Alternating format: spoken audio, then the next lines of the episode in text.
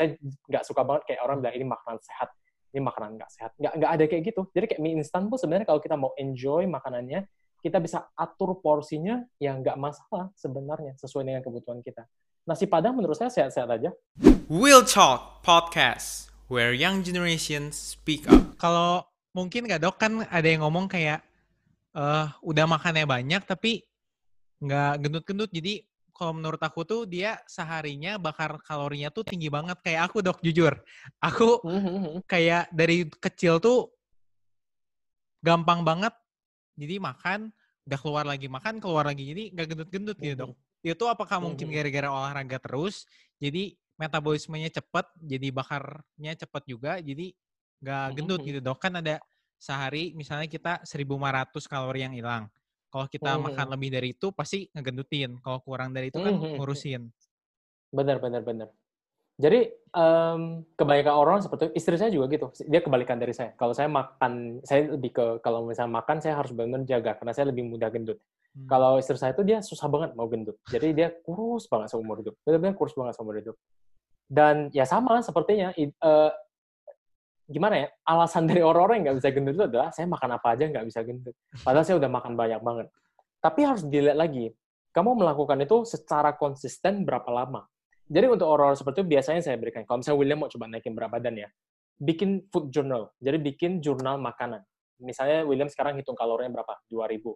Coba selama satu bulan konsisten makan di atas itu, 2500 kalori secara konsisten. Terus menerus makan benar-benar dicatat, benar-benar dihitung. Saya yakin pasti berat badannya naik. Karena biasanya yang kita ingat itu yang ekstrim doang. William mungkin ingatnya, saya udah makan baik banget loh, saya makannya ini, ini, ini, ini, ini, ini.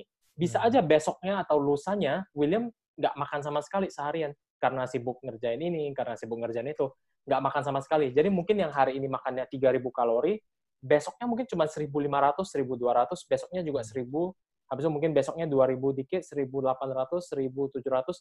Jadi secara rata-rata yang dimakan masih di bawah kebutuhan kalori. Karena Hmm. kalau misalnya kita mau bilang selisih metabolisme antara orang yang susah gendut dan orang yang susah kurus, sebenarnya mau selisihnya banyak banget juga enggak sebenarnya Hmm. masih bisa. Memang tubuhnya lebih eh, istilahnya metabolismenya lebih baik lah istilahnya dalam mengolah itu makanan-makanan tersebut. Tapi tetap nggak bisa lari dari keseimbangan kalori ini. Kecuali kalau memang punya penyakit ya. Kalau Hmm. misalnya punya hyperthyroid dan lain sebagainya itu memang ya karena masalah di penyakitnya sebenarnya. Tapi kalau kita ngomongin orang yang dewasa sehat sebenarnya nggak akan bisa lari dari keseimbangan kalori ini. Iya aku pernah dok waktu itu cobain lagi liburan SMA kan dok.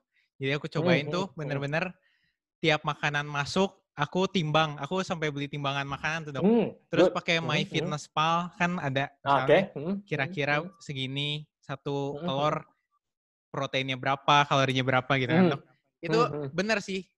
Aku naik sampai 62 kilo tapi itu dibantu sama kayak whey protein dan Gainer. gainer. Hmm. Oke. kalau misalnya tanpa itu tuh buat aku susah banget dok. Jadi aku makan tuh menurut aku kayak satu hal yang capek dok. Kan Nah, mungkin itu. buat beberapa orang kan makan merupakan hal yang enak banget kan. Bu- Kalau buat aku malas banget dok makan.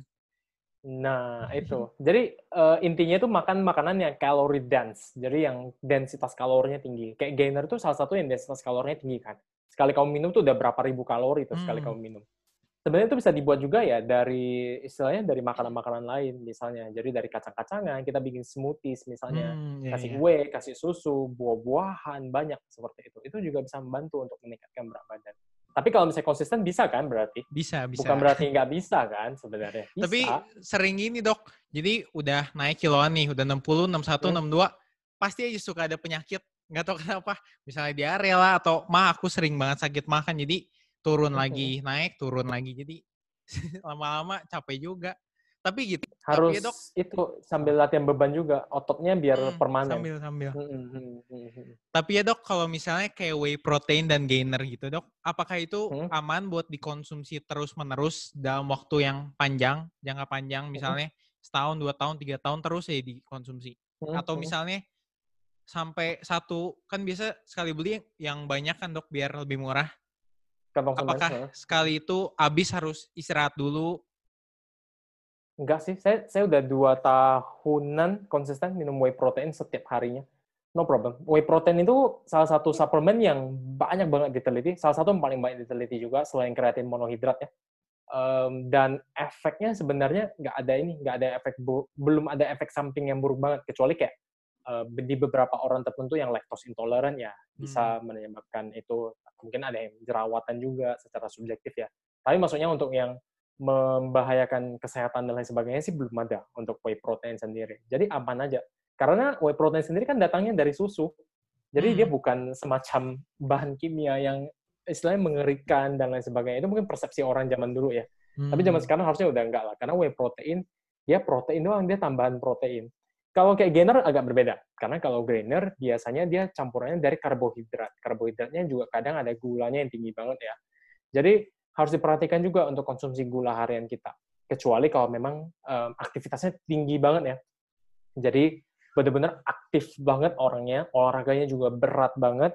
Di kasus-kasus seperti itu, kalau misalnya mau makan gula yang lebih banyak, sebenarnya nggak terlalu masalah. Karena mereka bisa memetabolisme gula itu dengan lebih baik. Tapi kalau kayak kita yang lebih banyak sedentary, konsumsi gula tetap harus diperhatikan lebih baik. Gitu. Hmm. Tapi kan dok, aku pernah baca juga kalau gainer ini ada yang namanya clean carbohydrate, tahu gak dok? Hmm, Jadi bukan enggak, gula, tapi oh nggak tahu ya. Karbohidrat, hmm. tapi karbohidrat. Hmm. Hmm, hmm, Tapi bisa bukan gula. Sih. Itu kok bisa itu? Bukannya karbohidrat Karena, itu gula? Karbohidrat itu sebenarnya kita lihat dari dia kan monosakarida, disakarida, dan polisakarida. Jadi ada banyak macamnya juga. Monosakarida kan juga ada banyak banget. Glukosa, fruktosa, galaktosa. Nah, habis itu di, uh, disakarida itu juga sebenarnya kayak uh, sukrosa itu masih bisa dibilang gula. Tapi kalau dia sudah menjadi polisakarida itu udah nggak disebut gula lagi. Oh. Jadi itu disebut sebagai karbohidrat. Serat itu juga termasuk sebagai karbohidrat loh. Jangan salah, serat itu juga karbohidrat. Tapi nantinya karbohidrat itu akan dipecah, nantinya ya menjadi struktur paling kecilnya yaitu glukosa itu sendiri sebenarnya. Hmm. Cuman mungkin maksudnya dia di itu menggunakan clean karbohidrat mungkin cuma term marketing aja ya. Mungkin maksudnya dia dia menggunakan kayak karbohidrat uh, starch, misalnya kayak nasi. Nasi itu sebenarnya bukan gula. Nasi itu dia dari karbohidrat polisakarida. Gulanya itu gula starch sebenarnya. Kalau misalnya di susu pun, susu itu sebenarnya kalau kita lihat di nutrition fact-nya itu dia ada karbohidrat. Karbohidrat itunya itu sebenarnya adalah laktosa dan bukan di uh, glukosa, bukan gula sebenarnya. Itu gula yang ini, eh sorry, uh, susu yang fresh milk, skim milk, atau low fat ya kalau susu yang ada perasanya ya jelas ada gula tambahan di sana, added sugar. Itu. Kalau polisakarida tuh berarti gula yang bukan gula, maksudnya kayak lebih kompleks buat dipecah akhirnya tapi tetap di gula kan, Dok? Ya, lebih kompleks untuk dipecah, tapi nantinya setelah dipecah oleh enzim-enzim tubuh kita, nanti dia menjadi monosakarida juga, menjadi glukosa. Lebih nah, kecil lah istilahnya. Itu polisakarida dan yang monosakarida itu bedanya apa dok? Apakah cuman membuat kita kenyangnya lebih lama, mm-hmm. tapi gunanya itu sama atau ada perbedaan juga dalam penggunaannya? Nah, polisakarida itu sendiri ada banyak macamnya ya. Jadi ada polisakarida dari tepung-tepungan, ada juga polisakarida yang oligosakarida, ya. dia dari serat sebenarnya. Hmm. Jadi kalau misalnya lebih sulit dipecah, maka istilahnya penyerapan gula darahnya juga akan lebih lambat. Jadi bandingkan kalau misalnya kita minum gula sama kita makan nasi yang polisakarida misalnya, efeknya akan berbeda. Dari karbohidrat dari polisakarida yang dari nasi misalnya, itu akan diserap dengan lebih lambat sehingga glycemic index kita, kecepatan peningkatan gula darahnya itu akan menjadi lebih lambat dibandingkan kalau kita misalnya minum gula sebenarnya. Hmm. Itu. Jadi responnya terhadap peningkatan gula darah itu yang harus diperhatikan. Itu yang dibedain di situ. Monosakarida, disakarida, polisakarida dan uh, metabolisme pathway-nya juga sedikit berbeda. Misalnya kayak untuk fruktosa dan glukosa itu berbeda. Tapi ini kalau ngomongin ini panjang banget. ini misalnya saya ngajarin di kelas nutrisi saya. Jadi saya ada bikin kelas kayak uh, ke teman-teman yang mau diet, mau mulai uh, belajar ya. Nah, saya ajarinnya di situ sebenarnya. Hmm. Tapi kalau kayak misalnya kan polisakarida tuh bikin kita lebih kenyang lebih lama itu benar nggak dok? Tergantung tergantung, oh, juga enggak. makanan lainnya apa kayak misalnya uh, kalau misalnya kita bandingin ya kalau misalnya kita banding banget secara spesifik minuman manis misalnya gula sama misalnya nasi terus kita hmm. makan dengan sayur-sayuran dengan daging ya jelas ya nasi sayuran daging itu kan lebih baik kan walaupun kalorinya sama ya hmm. nah seperti itu jadi um, pemilihan makanan juga sih sebenarnya. Ini sebenarnya udah hal-hal yang terlalu kecil, yang terlalu spesifik sebenarnya. Jadi untuk kayak kita sebenarnya mm, nggak usah terlalu pikirin ini banget lah ya. Lebih ke arah menikmati juga kehidupan, habis itu juga menikmati makanannya. Kayak gula-gulaan gitu juga, ya bukan yang kayak harus ditakuti banget, nggak boleh sama sekali. Boleh, tapi dalam jumlah yang sesuai gitu. Hmm. Kalau misalnya gula nih dok, kita kan gula sekarang udah banyak juga yang buatan. Mm-mm. Kalau buatan tuh berarti kalorinya nol kan dok? Misalnya kayak aspartam gitu-gitu. Oh, itu artificial sweetener, itu Hmm, pemanis buatan, bukan gula buatan bedanya. Hmm, pemanis buatan. Oke. Nah itu Mhm. apakah ada efek samping yang kurang baik dalam tubuh kita? Soalnya aku pernah baca tapi Mhm. aku sedikit lupa kayak sumbernya ya. Jadi kalau misalnya Mhm. kita kayak diet coke kan kalorinya nol dok. Tapi kalau kita Mhm. sering banget minumnya, pada saat kita makan gulanya itu, gula aslinya bakal membuat kita lebih mudah diabetes dok. Gara-gara kebanyakan itu. aspartam nggak ya? saya. Jadi eh, penelitian tentang pemanis buatan itu udah banyak banget karena pemanis buatan memang sudah ada sejak zaman berapa ya tahun se- 1900-an gitu kayaknya udah mulai ada udah ada kok pemanis buatan dan dari waktu itu juga sudah dilakukan berbagai macam penelitian. Sampai sekarang konklusinya sih oke, nggak terlalu ada masalah. Dia bermasalah kalau misalnya dosisnya itu terlalu banyak dalam satu hari. Bener-bener banyak banget. Kayaknya sampai berapa kaleng Coke Zero ya. Pokoknya gede banget, bener gede banget. Yang uh, it's not humanly possible to consume that much. Jadi kayak nggak mungkin lah kita minum sampai sebanyak itu. Jadi um, untuk sekarang sih efeknya terhadap kesehatan saya bisa bilang cukup aman. Yang ada concern terhadap pemanis buatan itu adalah ke kesehatan gigi salah satunya yang ditakutkan. Tapi saya lupa pemanis buatan yang mana. Terus satu lagi itu terhadap kesehatan dari bakteri usus. Jadi dari probiotik kita. Jadi bakteri usus kita ada di satu penelitian atau berapa itu yang menyatakan bahwa uh, pemanis buatan itu bisa mempengaruhi. Tapi sekali lagi itu dalam dosis yang gede banget. Kalau misalnya William mau tahu lebih lanjut tentang ini, ada satu video dari Stephanie Buttermore, dia uh, pacarnya si Jeff Nippert yang dia ngomongin tentang fitness juga gini, tapi science based. Jadi benar-benar mereka nge-reviewnya itu dari review-review literatur gitu, mereka cari bukti-buktinya, terus mereka ngomongnya berdasarkan itu. Dia ada bahas tentang pemanis buatan, Stephanie Buttermore. Itu bagus banget menurut saya, salah satu yang bagus yang bisa William gunakan sebagai istilahnya, um, ya ditonton lah sebagai ilmu di situ. Hmm.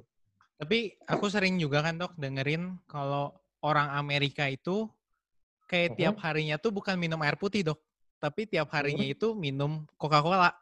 Jadi Coca-Cola tuh udah kayak bener-bener air putihnya kebanyakan orang di Mhm. sana. Nah, Mhm. kalau misalnya mereka minum sehari misalnya lima kaleng atau enam kaleng diet coke itu berarti aman aja dok tiap hari.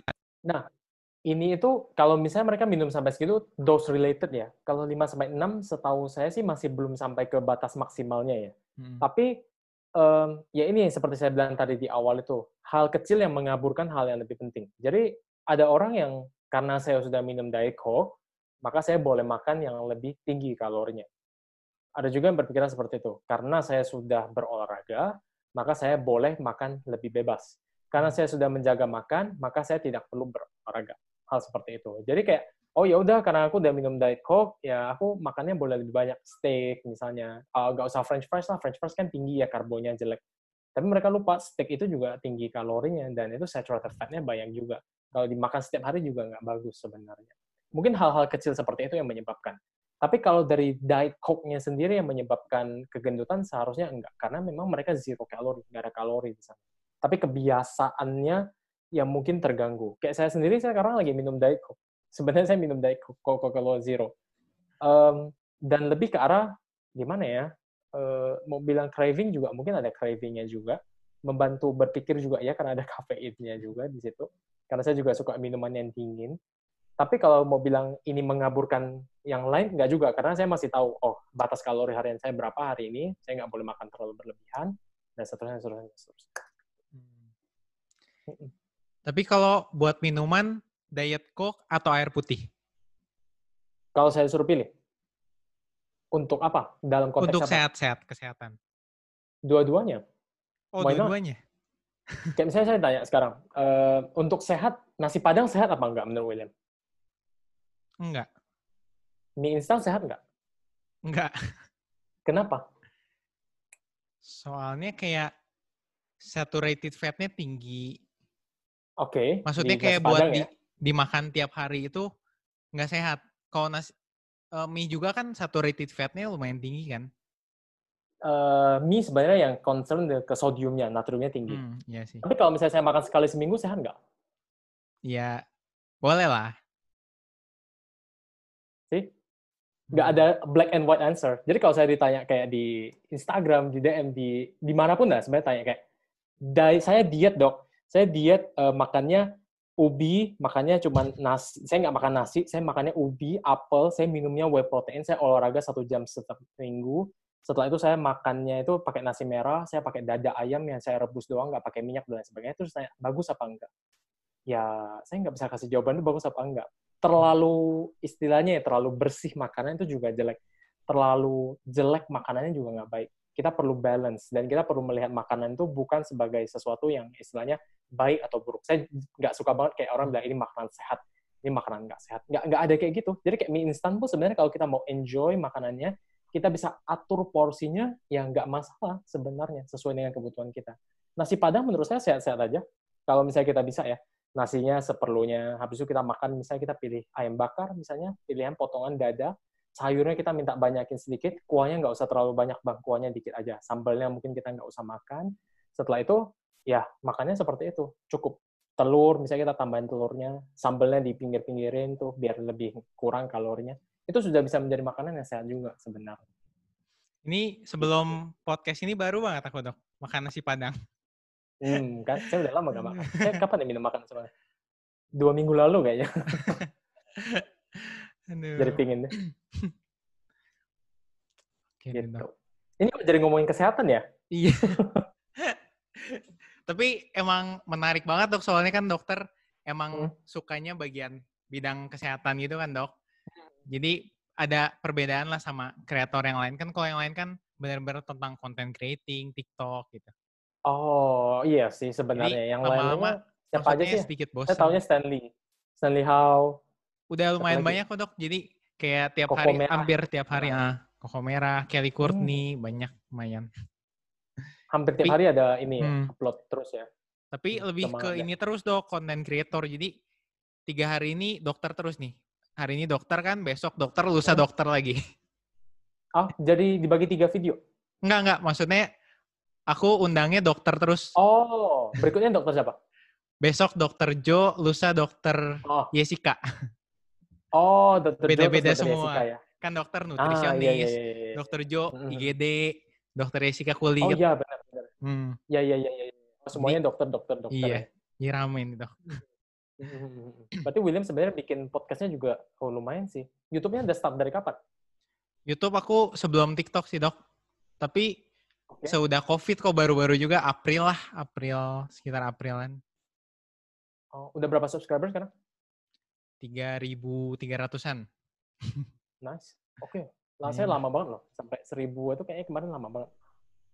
Sekarang enak ada, karena ada TikTok juga ya salah Hmm. satunya yang membantu juga ya. Boost trafficnya banget di sana. Aku juga dok, 100 pertama, 100 subscriber pertama, wah setengah mati itu dok kan belum masuk TikTok kan. Hmm, hmm, hmm. Nambah Hmm, satu hmm, aja kayak ngerti udah senangnya. Susah banget dulu tuh. Kayak mau dapat benar-benar dapat 1000 subscriber kemarin tuh 1000 subscriber dan 4000 jam tayang tuh kayak Iya, iya, perjuangan 4000 jam. banget. Dokter udah Oh, 4000 bener-bener. jam sekarang. Udah? Wah aku 4000 jam masih belum nih, masih berjuang parah. Hmm, hmm, hmm, hmm, hmm. Susah banget. Benar-benar kayak yang awalnya tuh di awal banget itu susah banget. Tapi sekarang kayak eh, dibantu sama TikTok juga ya salah satunya Hmm. dibantu TikTok juga. Terus kalau kita udah ketemu flow dari videonya yang mana yang rame itu biasanya bisa ini. Hmm. Stylenya William kan juga maksudnya bawa eh, TikToker lain atau dari content creator lain itu juga kan bisa narik audiens yang mereka Hmm, juga untuk masukkan sebenarnya. Stylenya Gary Vee juga kan dia pecah-pecah. Apa? Kamu ada ini nggak? Ada download dia punya ini nggak? Eh, yang ini 60 steps atau berapa steps yang dia rilis di birthday-nya dia cara membagi konten. Enggak. Jadi dia ngajarin gimana caranya dia bisa membagi kontennya eh, menjadi banyak banget. Jadi kalau misalnya eh, William lihat konten saya, saya ada bikin di YouTube kan. Di YouTube itu ada pertanyaannya, pertanyaan komen-komentar itu. Itu saya ambil pertanyaan tersebut, terus saya bikin lagi menjadi video, satu Hmm, konten lagi. Iya, iya. Terus dari Instagram kita bikin Q&A, Instagram punya Q&A itu kita bisa taruh lagi di TikTok. Hmm, TikTok punya iya, iya, kita juga lihat. bisa bagi lagi menjadi ke Instagram, video klip di YouTube kita bisa potong-potong menjadi di TikTok dan menjadi Instagram. Itu kita bisa menjadi kayak gitulah si Gary Vee. Coba Hmm. dicari deh. Makin masih ada deh. Dokter udah Masih ngikutin Gary Vee lama, Dok?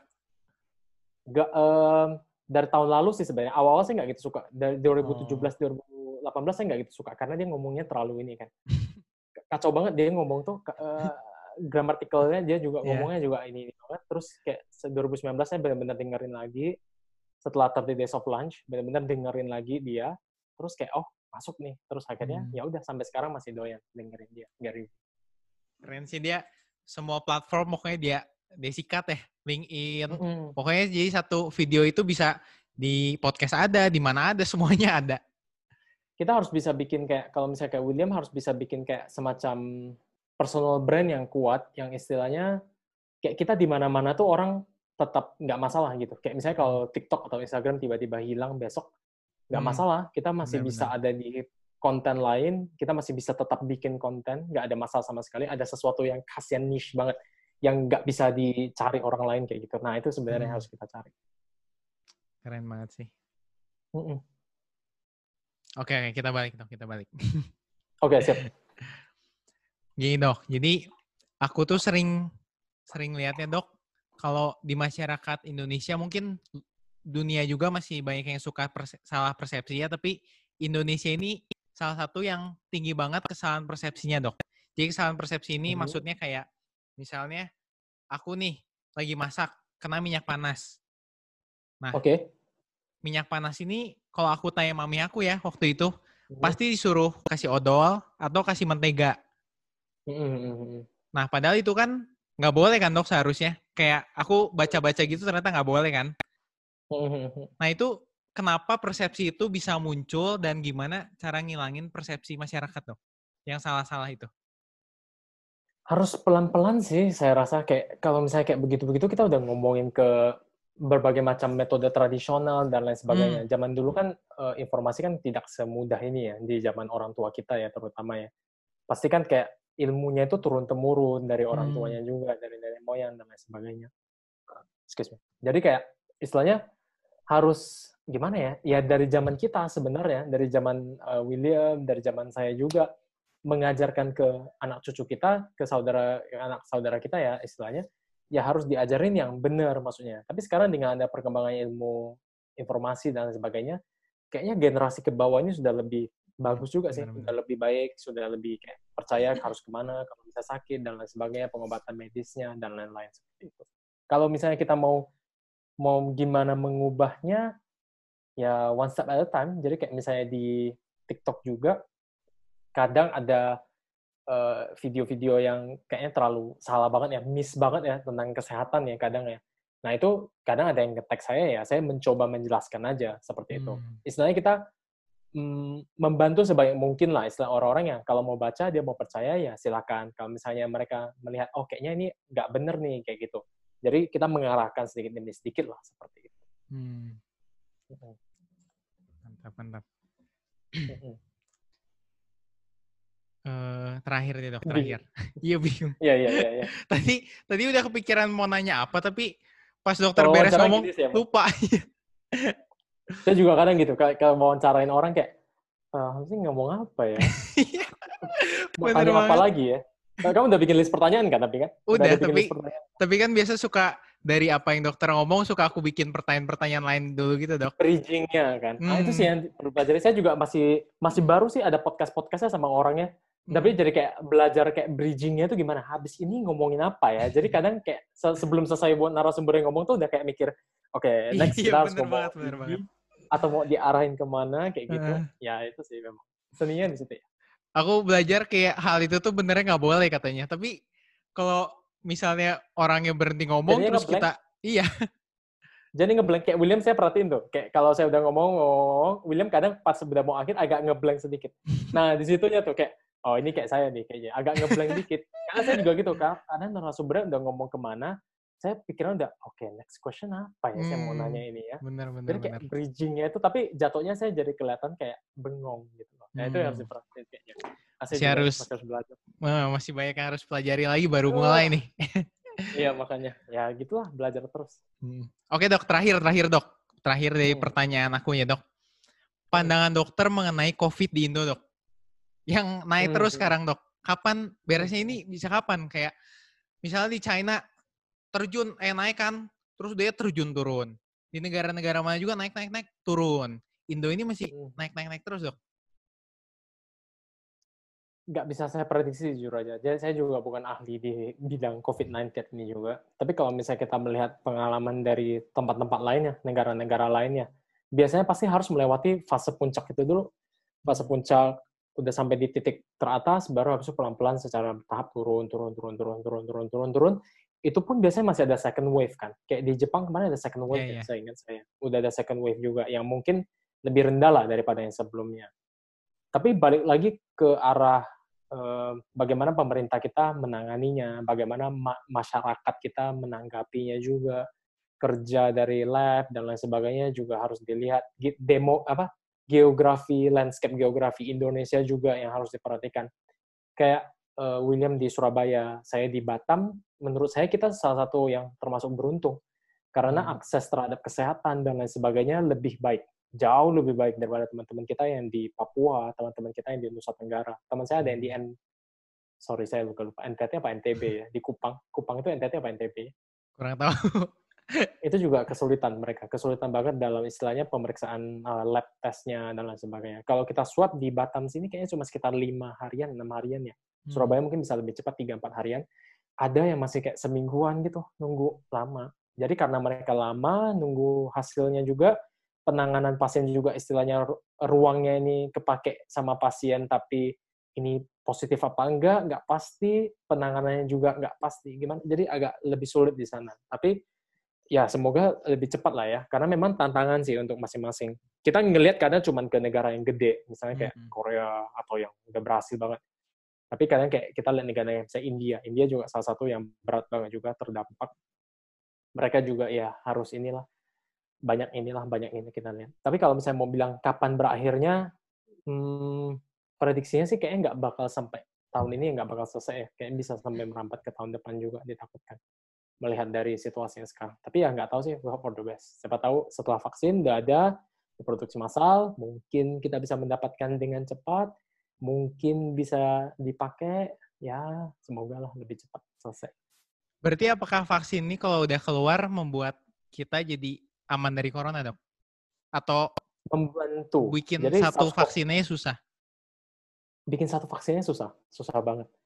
Susah banget, benar-benar deh. Karena eh, SARS-CoV ini, corona itu termasuk jenis virus yang mudah banget bermutasi. Kayak sekarang kan SARS-CoV-2 juga udah banyak banget ya, Iya, iya, variasi ada, genetiknya. ada motivasi eh motivasi mutasi yang baru juga dok yang aku Yes. kemarin baca D apalah namanya lain dia kayak Mhm. bisa nularnya tuh berapa kali lebih cepet terus kayak mahkotanya juga ada berapa kali banyak lebih banyak gitu dok lebih mudah bereplikasi dan dia lebih mudah bermutasi juga. Jadi mungkin vaksin yang untuk eh, virus corona yang lebih ini mungkin bisa, tapi mungkin yang lain nggak ini. Tapi saya bukan ahli sini sih. Takutnya saya salah ngomong dan sebagainya. Tapi setahu saya sih mungkin dia lebih banyak bervariasi, ada mutasi. Jadi harus diperhatikan juga. Tapi semoga dengan ada bantuan vaksin istilahnya, jadi sebagian besar virus corona sudah tidak bisa menginfeksi inangnya, sudah tidak bisa hostnya lagi. Jadi uh, rate of infection-nya bisa kita turunin banget karena nggak ada yang bisa diinfeksikan lagi. Akhirnya mungkin pelan-pelan bisa mulai hilang, hilang, hilang. Penanganan dari fasilitas kesehatan juga bisa lebih baik, lebih adekuat, dan semoga bisa lebih cepat selesai lah seperti itu. Pelajaran banget ini untuk untuk seluruh orang di dunia ya. Pelajaran banget benar-benar corona ini. Ya harus lebih jaga kebersihan, jaga kesehatan, ya kayak gitu lah. Sewaktu-waktu kapan aja bisa terjadi. Ini Gary Vee juga pernah ngomong loh. Dia ada ngomong masalah financial crisis. Jadi di tahun 2009-2010 kan housing financial crisis, housing bubble di Amerika itu yang ngancurin perekonomian dunia 2009-2010. Dan dia udah ngomongin masalah financial crisis ini dari 2018 tahu saya. Dia bilang one day there will be a financial crisis so big, so big that will destroy the humanity. Maksudnya bisa benar-benar ngancurin banget. dan kita nggak tahu kapan, tapi bakal terjadi. Karena kalau misalnya kita lihat, uh, ini nggak pernah, uh, William kuliahnya jurusan apa sih? Aku bisnis. Ah, bisnis harusnya tahu. Uh, ini the the economic machine ya, the economy machine atau the economic machine? Gak tahu. Ah, video YouTube. Jadi dia ngajarin tentang bagaimana ekonomi di dunia itu bekerja. Di economic machine kamu coba cek deh, animasi kok dia. Jadi kita diajarin bahwa uh, setiap berapa puluh tahun, setiap dekade, itu pasti ada di mana ada resesi, pasti ada yang terjadi seperti itu. Nah, dari 2009 ke 2019 2020 sebenarnya kita tuh udah di zaman yang benar-benar naik terus. Mau ngapain aja enak, bisnis apa pun semuanya jalan banget. Nah, inilah resesinya di tahun ini. Dan datang dari sesuatu yang nggak bisa diprediksi. Tiba-tiba karena COVID-19. Iya. Karena satu virus kecil ini, Pandemi. seluruhnya hancur. Nah, ya itu yang harus diperhatikan lagi. Jadi, kita karena udah tahu seperti ini, sudah punya pengalaman untuk 9-10 tahun ke depan, yang diperhatikan nggak cuma kesehatan juga. Secara finansial, kita juga harus siap sebenarnya. 9-10 tahun ke depan. Banyak banget yang harus dipersiapkan. Pelajaran banget nih. Pelajaran banget. Tapi Indonesia ini ya dok, aku Hmm. lebih ngelihatnya kayak waktu corona pertama pertama pertama masuk ke Indonesia justru malah orang-orang ini lebih takut, lebih diem di rumah, apalagi ada PSBB segala kan. Sekarang Hmm. Seudah malah makin naik terus kan belum turun kan sekarang apalagi kemarin 1.600 hari kan dok. Malah. PSBB udah nggak ada, terus orang-orang lebih malah ke mall ke mall gitu dok. Jadi aku ngelihatnya juga kayak kok gini ya, makin parah justru makan malah makin bisa jadi lebih parah lagi. Ya, begitu. ya harus, ya maksudnya kalau misalnya kita masih punya privilege, kita masih punya istilahnya kemewahan ya, kita masih punya kesempatan untuk nggak keluar, ya gunakanlah seperti itu. Tapi untuk orang-orang yang harus kerja, ya mau nggak mau memang harus kerja kan. Tapi kalau misalnya kita masih punya kesempatan, kita masih punya kemewahan untuk nggak kerja, bisa kerja dari rumah, gunain, jangan disia-siain, pakai di rumah aja udah gitu. Benar benar. Benar banget, benar banget. Oke deh, dok, kita masuk ke Q&A section deh dok. Oh, ada Q&A section lagi ya? Iya, ada Oh. tiga, tiga orang yang bertanya nih. Oke, oke, oke. Oke, nomor satu dari Ed Jackson Charlie. Mhm. Untuk dokter pernah gak dibully katanya? Enggak. Kayaknya Nggak nggak pernah sih dia dibully. Wih, Seumur banget. Hmm, benar-benar gak pernah? Bully itu misalnya kayak gimana? Misalnya William pernah dibully apa? Dibully mungkin mungkin lebih maksudnya lebih ke sekolah mungkin pas lagi sekolah atau pas lagi kuliah. Kayaknya enggak deh. Mungkin kayak semacam kayak eh cuman kayak verbal gitu doang kayaknya apa sih lu pakai kacamata gendut lu nggak jelas gitu-gitu aja sih. Tapi saya juga kayaknya ya udah sih gitu. Memang saya pakai kacamata, memang saya gendut dulu ya udah. Kayaknya sih ya. Kayaknya sih ya. Kayaknya nggak pernah sih kayak dipukulin gitu-gitu nggak pernah sih saya. Hmm. Heeh. Tapi kalau verbal gitu, mm, apakah dokter nggak pernah kayak bikin jadi down gitu? Kan verbal juga termasuk bully sih. Oh iya, memang sih verbal itu termasuk bully ya. Dan tergantung bagaimana ya. Tapi itu cuman kayak sesekali dan dari orang yang memang saya nggak gitu kenal juga gitu. Oh. Jadi kayak semacam kayak ya cuman angin lalu lewat itu doang. Terus seingat saya setelah itu pun udah itu di, di- kayaknya saya dibilang kayak gitu SMP ya.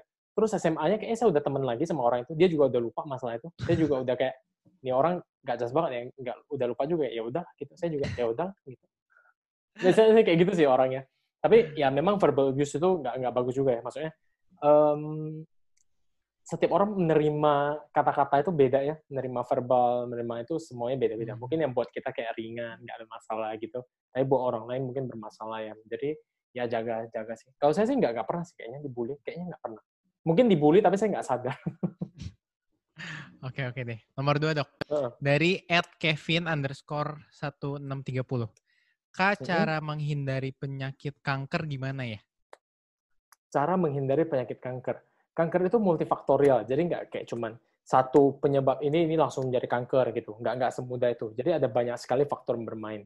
Mulai dari faktor lingkungan, setelah itu juga faktor genetik di dalam kita sendiri juga itu bisa mempengaruhi juga sebenarnya. Excuse me. Jadi eh, banyak macam. Kayak misalnya kalau kita katakan eh, sorry kanker paru-paru misalnya. Kanker paru-paru itu sendiri tidak semua orang yang merokok itu terjadi paru-paru, kanker paru-paru. Tapi eh, kanker paru-paru salah satu faktor risiko yang cukup besar itu adalah dari merokok misalnya. Hmm. Baru setelah itu juga kita harus lihat juga genetiknya dia sendiri bagaimana dalam menghadapi eh, resiko tersebut. Setelah itu seberapa sering dia merokok dan lain sebagainya. Jadi ada banyak macam. Yang bisa kita lakukan, yang terbaik yang bisa kita lakukan ya mencoba menghindari faktor-faktor resiko ini sebenarnya. Jadi kalau misalnya udah tahu, oke rokok bisa menyebabkan kanker paru-paru, ya jangan merokok misalnya gitu. Eh, berbaring setelah makan bisa meningkatkan resiko dari GERD, menyebabkan pencernaan menjadi kurang jelek. Kalau misalnya GERD, nanti asam lambung bisa naik ke atas, kerongkongan bisa terlukai, lama-lama itu bisa menjadi kanker esofagus juga. Nah, itu juga dihindari sebenarnya. Nah, hal-hal seperti itu sih sebenarnya yang harus diperhatikan. Hmm. Tapi kalau udah ngomongin faktor genetik, ya kita nggak bisa lari dari situ. Tapi kalau faktor-faktor luarnya, yang sekiranya sudah terbukti memang benar-benar bisa menjadi risk factor dari kanker, ya kita hindari. Seperti merokok itu, setelah itu eh, zat-zat yang karsinogenik, makanan-makanan yang terlalu gosong, dan lain sebagainya. Seperti itu. Di- Dibatasi dan ditahan lah. Bisa sembuh gak dok kalau kanker? Kalau kanker, ya tergantung dong dari stadiumnya, penyebarannya, dan lain-lain. Kalau misalnya sembuh apa enggak, bisa. Tapi tergantung ya dari jenis kankernya. Kanker ganas kah, kanker jinak kah, penyebarannya seperti apa. Habis itu metode penyembuhan, metode penyembuhannya seperti apa, terapinya, dan lain sebagainya. Jadi nanti kalau ngomong ini 5 jam lagi dok. Mm-mm, panjang lagi nih kita ngomong. Nomor tiga dari user 586 ya user gitulah. Mm, Dok. yang panjang itu. Eh, Ed Dion Haryadi. Sebenarnya dokter Dion ini dokter spesialis atau dokter umum kok bisa paham betul tentang diet?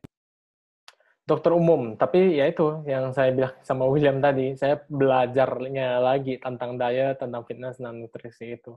Kayak kalau kita udah passionate ke satu bidang, otomatis kan kayak belajar terus-menerus ya, Hmm. dan merasa kurang, benar-benar kayak merasa kurang terus. Kayak kalau saya baca-baca-baca gitu, terus kayak kadang kayak, iya ya ini apa ya gitu ya, kayak masih merasa bego gitu loh. Dan itu akan terasa terus, kayak merasa bego, merasa bego, nggak nggak nggak yang secara merendahkan diri sendiri merasa bego tapi merasa kita kurang gitu loh merasa kita kayak gelas yang masih kurang gitu dan yang harus diisi terus menerus ya itu belajar terus belajar terus belajar terus belajar terus belajar terus mungkin saya tahu tentang diet tentang weight loss tapi nggak semua yang saya tahu sekarang cukup dan saya masih harus belajar terus belajar terus belajar terus gitu. lebih banyak ke belajarnya sih ambil sertifikasi ambil course Oke dok, dok. Oke dok, sekarang kita udah satu jam juga dok. Mm-mm, satu Thank you, jam Dok. 16 menit nih oke Thank you dok udah mau datang di podcast aku dok. ya sama-sama Semoga